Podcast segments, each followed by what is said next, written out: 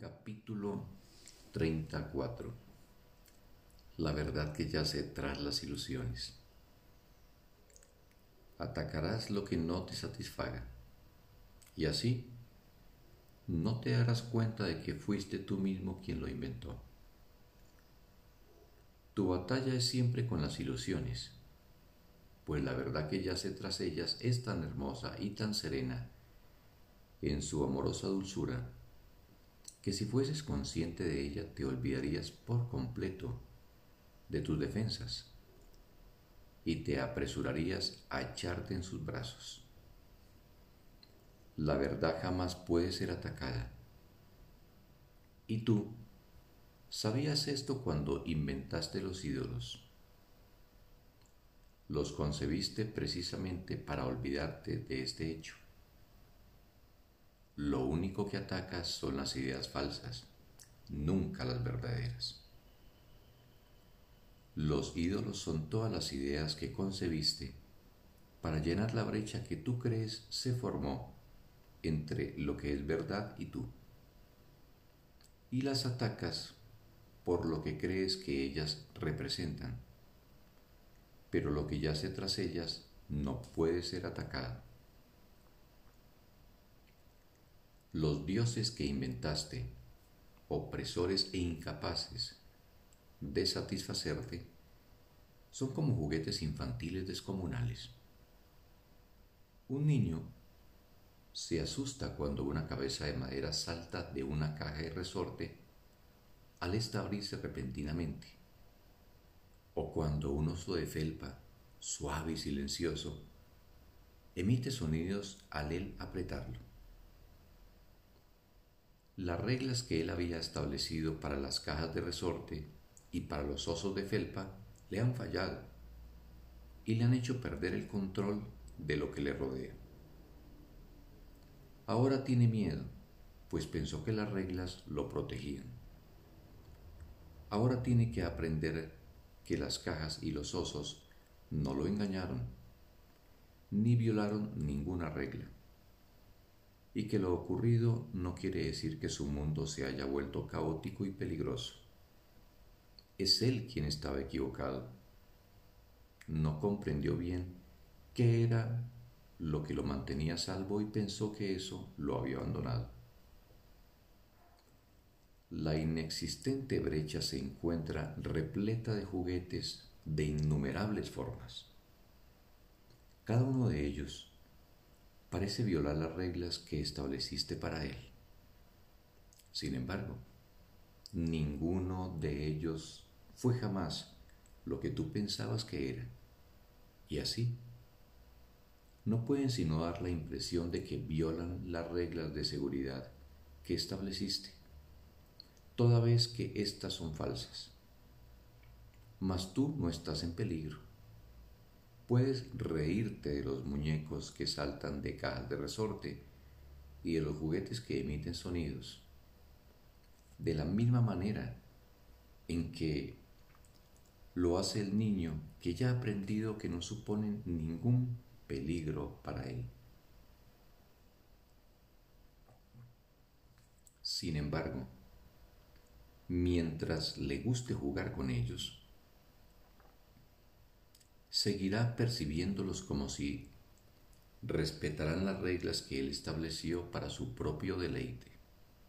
Por lo tanto, todavía habrá reglas que dichos juguetes parecen violar y como consecuencia de ello se asustará. Mas, ¿está él realmente a merced de sus juguetes? ¿Y pueden estos realmente suponer una amenaza para él? La realidad obedece las leyes de Dios y no las reglas que tú mismo estableces. Son sus leyes las que garantizan tu seguridad. Las ilusiones que creas con respecto a ti no obedecen ninguna ley. Parecen danzar por un rato, al compás de las leyes que tú promulgaste para ellas, mas luego se desploman para no levantarse más. no son más que juguetes, hijo mío. De modo que no lamentes su pérdida. Su danza jamás te brindó felicidad alguna, pero tampoco eran cosas que pudiesen asustarte o mantenerte a salvo si respetaban tus reglas. Las ilusiones no deben ni apreciarse ni atacarse, sino que simplemente se deben considerar como juguetes infantiles, sin ningún significado intrínseco. Ve significado en una sola de ellas y lo verás en todas. No veas significado en ninguna y no podrán afectarte en absoluto. Las apariencias engañan precisamente porque son apariencias y no la realidad. No les prestes atención sea cual sea la forma que adopten. Lo único que hacen es distorsionar la realidad y producir temor, debido a que ocultan la verdad. No ataques lo que tú mismo hiciste a fin de ser engañado, pues eso demostraría que has sido engañado. El ataque tiene el poder de hacer que las ilusiones parezcan reales, mas en realidad no hace nada. ¿Quién podría tener miedo de un poder que no tiene efectos reales? ¿Qué podría ser dicho poder sino una ilusión que hace que las cosas parezcan ser como él mismo? Observa calmadamente sus juguetes y comprende que no son más que ídolos, que no hacen sino danzar al compás de vanos deseos. No los veneres, pues no existen. Cuando atacas, no obstante, te olvidas de esto. El Hijo de Dios no necesita defenderse de sus sueños. Sus ídolos no suponen ninguna amenaza para él. El único error que comete es creer que son reales. Mas, ¿hay algo que las ilusiones puedan lograr? Lo único que las apariencias pueden hacer es engañar a la mente que desea ser engañada mas tú puedes tomar una decisión muy simple que te situará por siempre más allá del engaño.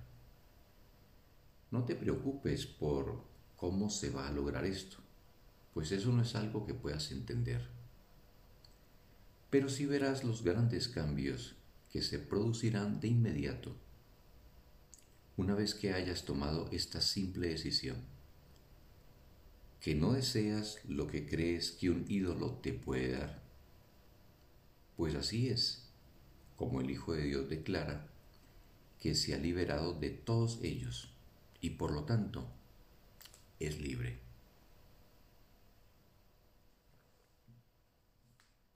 Qué paradójica es la salvación. ¿Qué otra cosa podría ser sin un sueño feliz? Lo único que te pide es que perdones todas las cosas que nadie jamás hizo, que pases por alto lo que no existe y que no veas lo ilusorio como si fuese real. Se te pide únicamente que permitas que se haga tu voluntad y que dejes de buscar las cosas que ya no deseas. Y se te pide también que permitas que se te libere de los sueños, de lo que nunca fuiste y desistas de tu empeño de querer sustituir la voluntad de Dios por la fuerza de los deseos vanos. Llegado a este punto, el sueño de separación empieza a desvanecerse y a desaparecer, pues aquí la brecha inexistente comienza a percibirse libre de los juguetes de terror que tú inventaste. Esto es lo único que se te pide. Alégrate en verdad de que la salvación no pida mucho, sino de que pida tan poco. En realidad no pide nada y aún en las ilusiones solo pide que el perdón sea el sustituto del miedo. Esa es la única regla para tener sueños felices. La brecha se vacía de todos los juguetes de temor, poniéndose así de manifiesto su irrealidad. Los sueños no sirven para nada y el Hijo de Dios no tiene ninguna necesidad de ellos no le ofrecen ni una sola cosa que él pudiera jamás desear. El Hijo de Dios se libera de las ilusiones por su propia voluntad y simplemente se le restaura a lo que Él es. ¿Qué podría ser el plan de Dios para su salvación, sino un medio para darse a sí mismo su Hijo? Fin del texto. Un bendito día para todos.